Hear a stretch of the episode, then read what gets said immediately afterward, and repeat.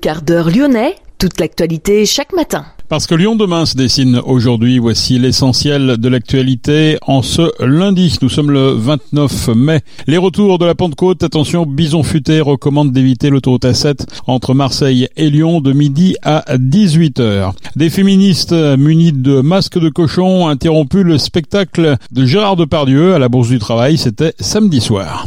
Max Bobichon s'est éteint à la Croix-Rousse, il avait 93 ans, un prêtre qui prônait le dialogue entre toutes les religions et qui avait fait partie du comité d'accueil de Jean-Paul II dans la capitale des Gaules en 1986. Ses obsèques seront célébrées mercredi.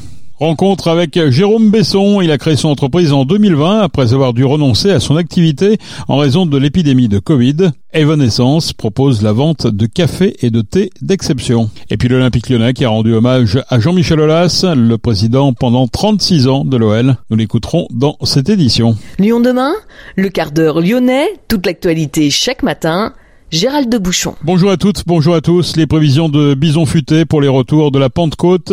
Bison Futé qui recommande d'éviter la 7 entre Marseille et Lyon de midi à 18h. La circulation devrait être difficile entre Marseille et Orange, puis très difficile entre Orange et Lyon. En revanche, c'est une journée classée verte sur tous les autres axes routiers. En raison des travaux de prolongement, le métro B est encore à l'arrêt ce lundi. Des bus relais sont mis en place entre la gare de la Pardieu et la gare d'Oulin. Des féministes du collectif Les Amazones, munis de masques de cochon, ont interrompu le spectacle qui se tenait à la Bourse du Travail samedi soir. Une interruption pendant environ deux minutes, puis les militants ont été poussés vers la sortie. Honte à toi, GG, l'aigle noir, c'est toi, ou scandale, pouvait-on lire sur les banderoles. GG, c'est Gérard Depardieu. Les Amazones expliquent refuser de laisser les hommes accusés d'agression physique et sexuelle se produire tranquillement sur scène. Ces perturbations sont liées à la mise en examen de Gérard Depardieu en 2020 pour viol sur la personne de la comédienne Charlotte Arnoux et suite à un article de Mediapart dans lequel 13 femmes relatent avoir été victimes de violences sexuelles de la part de l'acteur. Depardieu a nié formellement ces faits. L'acteur donnait un récital des chansons de Barbara samedi soir à la Bourse du Travail.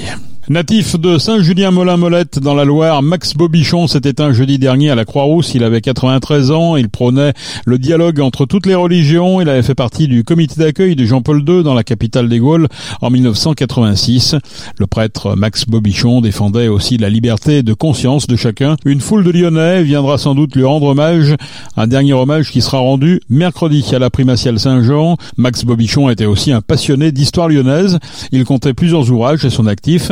Il venait aussi de faire rééditer le livre écrit par son père sur les anciennes mines de plomb de Saint-Julien-Molin-Molette dans le Pilat, village où le prêtre sera d'ailleurs enterré. Lyon demain créateur d'envie. Il se dit apporteur d'émotions gustatives. Jérôme Besson a créé son entreprise en 2020 après avoir dû renoncer à son activité en raison de l'épidémie de Covid. Evanescence propose à la vente des cafés été d'exception. Peut-être l'avez-vous croisé sur les marchés de la région, à Tassin, à la Tour de Selvagny, Saint-Cyr-au-Mont-d'Or, Craponne, Écully ou Sainte-Foy-les-Lyons, ou encore le dimanche matin au marché Saint-Antoine à Lyon. Sur ces étals, une sélection de thé et tisanes, du chocolat bio issu du commerce équitable, sans oublier un café torréfié à l'ancienne aux portes du Beaujolais dans la vallée de la Zergue. Nous avons rencontré Jérôme Besson pour déguster un café et en savoir plus sur Evanescence. J'étais pas fait pour ça. Hein. Moi, à la base, je devais créer des salons bien-être et environnementaux. J'ai fait une formation fin 2019 et début 2020, eh ben, le Covid est arrivé j'ai fait un gros burn-out. Ça a été très compliqué pour moi. Il a fallu que je rebondisse et comme je suis quelqu'un qui aime, euh, je suis né dans la restauration, ma mère avait un restaurant, mon frère a un restaurant. J'ai toujours aimé les bonnes choses et je me suis dit, ce serait sympa pour, sur les marchés de présenter des bons produits à mes clients. Et c'est là qu'il m'est venu l'idée de vendre du thé et du café. C'est un milieu qui est compliqué, le thé, le café? Compliqué, euh, oui et non. Oui, parce que bah, moi, j'essaie d'être quali. Il faut trouver des gens qui se démarquent de la concurrence. Sinon, bah, j'ai pas de valeur ajoutée. Et l'autre difficulté, c'est que j'ai pris 30 et 40 et j'ai pas augmenté mes tarifs depuis 4 ans. Donc la difficulté que j'ai, c'est que j'augmente mon, mon, volume, mais j'ai des marges qui sont de plus en plus basses. Donc c'est, oui, c'est compliqué. Qu'est-ce que tu proposes alors sur les marchés? Alors moi, j'ai j'ai sept variétés de café différents. Je travaille avec un torréfacteur du Haut-Beaujolais qui lui travaille sur une vieille machine de 70. Il faut savoir qu'aujourd'hui les torréfacteurs ont des machines modernes, donc c'est des torréfactions qui sont pré-réglées, etc. Lui, il est obligé de travailler avec tous ses sens. Et l'idée, c'est que lui, il a une façon de torréfier son café qu'on appelle une torréfaction lente, donc façon robe des moines, et ce qui va apporter vraiment euh, tous les arômes du café, il va vraiment puiser euh, tous ces arômes, et on a vraiment un café exceptionnel. Et là, depuis le début mai, euh, j'ai créé ma propre marque de café qui s'appelle Café Grand-Père, parce que bah, je, je, voulais personnaliser mon café, je voulais que l'étiquette soit beaucoup plus claire pour expliquer les spécialités de, de chaque café, et puis aussi parce que je suis en train de, de lancer une offre entreprise qui commence à bien prendre. La torréfaction lente, c'est quoi? Torréfaction lente, c'est tout simplement euh, ben, que lui, il a la possibilité, et, de toute façon, il n'a pas le choix, il va goûter son grain. Et en fait, euh, au lieu de faire une torréfaction euh, courte, comme on dit, il va prendre le temps de faire une torréfaction pour arriver à une couleur qui ressemble à la robe des moines. On appelle ça une torréfaction façon robe des moines. Donc c'est toi qui achètes le café, qui lui l'emmène, et c'est lui qui le torréfie, ça ben, En fait, c'est quand j'ai rencontré dans le Haut-Beaujolais, donc je dis pas que c'est un paysan, mais il est vraiment isolé à la campagne. Quand je suis arrivé, je lui ai dit, bah, je, te cherchais, et il m'a regardé, il m'a dit, mais moi aussi, parce que lui, il est plutôt, euh, je dirais, c'est un artisan, c'est pas un commercial. Donc du coup, on a, on a une très belle association tous les deux, et on travaille ensemble. D'ailleurs, sur mon, paquet est bien spécifié, dans nos ateliers à Saint-Denis-de-Vert. Et voilà, c'est une belle collaboration. Comment tu, choisis tes, fournisseurs de café alors? C'est uniquement lui, hein, à 100% Alors pour le café, c'est uniquement lui. En, fait, les gens qui travaillent sur une machine de 70 à l'ancienne, il y en a quasiment peu. Après, je peux en trouver dans d'autres régions, mais moi j'habite Lyon, autant travailler avec des gens qui sont régionaux. C'est un bon café, j'ai pas envie de lui faire concurrence. Euh, c'est maintenant mon café, c'est notre café. Et voilà, c'est un café qui correspond à, mes attentes. Les entreprises, alors, la, prochaine cible, hein, c'est ça euh, Pourquoi les entreprises? Alors, prochaine cible, j'ai déjà neuf entreprises qui viennent signer là, euh, ces derniers mois. tout simplement parce qu'il faut savoir qu'aujourd'hui, la plupart des entreprises ont des Nexpresso. Alors, une Nexpresso, c'est entre 80 et 110 euros le kilo.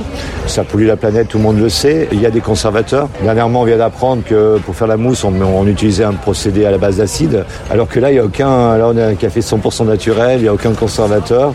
Il y a une DLC, de, DLU de un an, donc, euh, mais en un an, on a largement consommé son café. Donc on a vraiment quelque chose d'exceptionnel et les entreprises ont compris que ben, il fallait euh, revenir à, des choses un peu plus traditionnelles. Donc ils, investissent de plus en plus dans les machines à grains. Ils vont faire des économies à moyen terme et surtout ils vont avoir un café de qualité et c'est mon cœur de cible aujourd'hui. Et c'est plus écolo parce qu'il n'y a pas de capsule C'est plus écolo parce qu'il n'y a pas de capsule et puis euh, encore une fois c'est quatre fois moins cher que les capsules donc leur machine va être amortie très rapidement.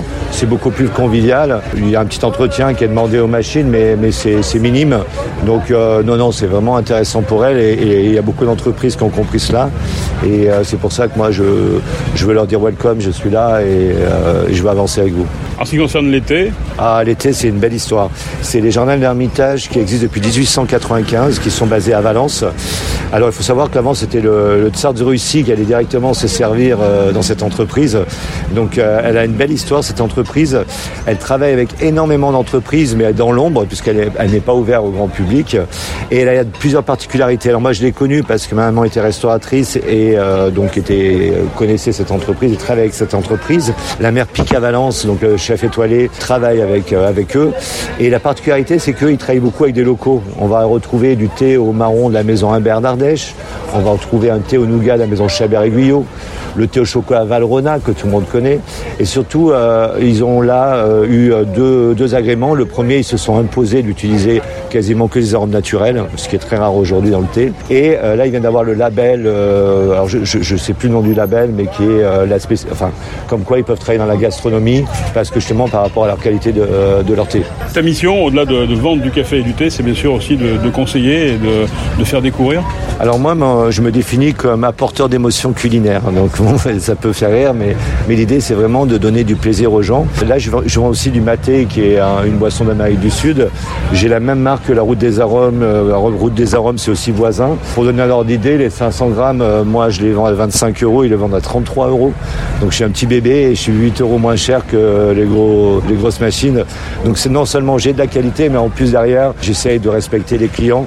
Euh, c'est ce que je disais tout à l'heure, l'évolution des tarifs. Moi, aujourd'hui, je ne sais pas à moyen terme comment je vais faire, mais je pense qu'il y aura un petit chouïa d'augmentation. Mais, voilà, j'essaie vraiment de, de, fidéliser mes clients et c'est ce qu'ils aiment. Je leur donne du service, de la qualité et un prix. Jérôme Besson, fondateur d'Evanescence. Pour se renseigner, rendez-vous sur evanescence.com ou sur les marchés de l'Ouest lyonnais. Le maire de Lyon, Grégory Doucet, poursuit lui la décoration de l'hôtel de ville, ou plutôt la redécoration, avec en particulier une œuvre d'art apposée sur l'un des murs rouges et or de l'édifice, une œuvre réalisée par le street artiste lyonnais Lascaux, à qui l'on doit les graffitis rupestres laissés en différents coins de Lyon, des chevaux, des ours et même des mammouths venus du fond des âges et inspirés des dessins préhistoriques immédiatement identifiables.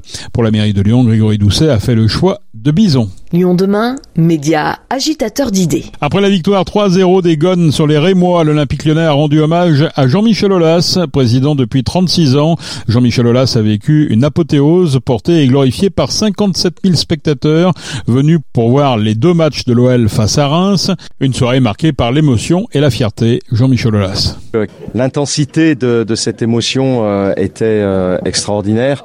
Alors c'est vrai que la fierté euh, était aussi à, à l'image de, de, cette émotion, mais quelquefois l'émotion prend le, le, dessus sur sur la fierté. Voilà, donc la fierté, c'est bien sûr les, les 74 titres gagnés avec l'académie, avec les féminines, avec euh, l'équipe euh, première. On oublie euh, les 19 titres hein, de l'équipe première, parce qu'il y a eu évidemment les 7 titres consécutifs, mais il y a eu pendant le même temps les titres du Trophée des Champions.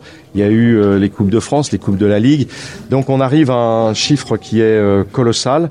Je crois que quand on fait aussi le, classement sur euh, les dix dernières années ou les 15 dernières années, on doit être aussi au, au tout premier rang hein, des clubs euh, professionnels euh, français. On est aussi au premier rang du nombre de participations dans les coupes d'Europe.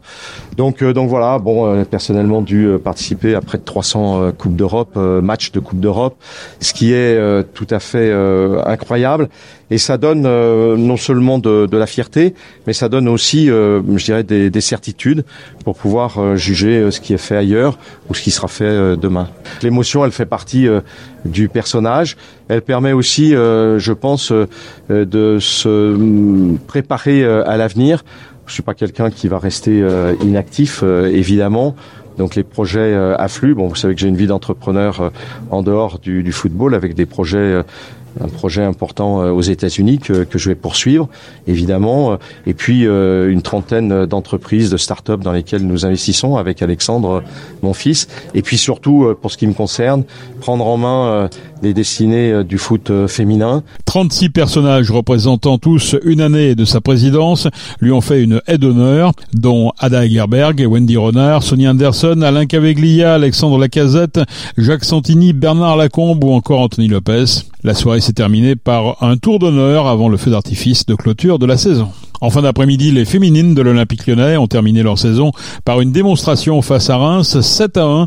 Elles ont pu recevoir ensuite le trophée des championnes. Le Loup recevait Bayonne pour la dernière journée de top 14. Les Lyonnais ont livré une excellente prestation avec pas moins de 7 essais. Les Rouges et Noirs l'ont emporté 53 à 19. Ils se sont qualifiés pour la phase finale. À domicile, ils défieront l'Union Bordeaux-Bègle en barrage. En basket, l'Asvel a perdu la première manche de sa demi-finale face à Boulogne-le-Valois. Défaite des Villeurbanais 75 à 69. La seconde manche aura lieu demain mardi à Bercy. Et puis le jeune français Arthur Fils, 18 ans, 112e mondial, a remporté samedi l'Open Park Auvergne-Rhône-Alpes. Il a disposé en finale de l'Argentin Francisco Cirundolo, 28e à l'ATP. Victoire en 2-7, 6-3, 7-5.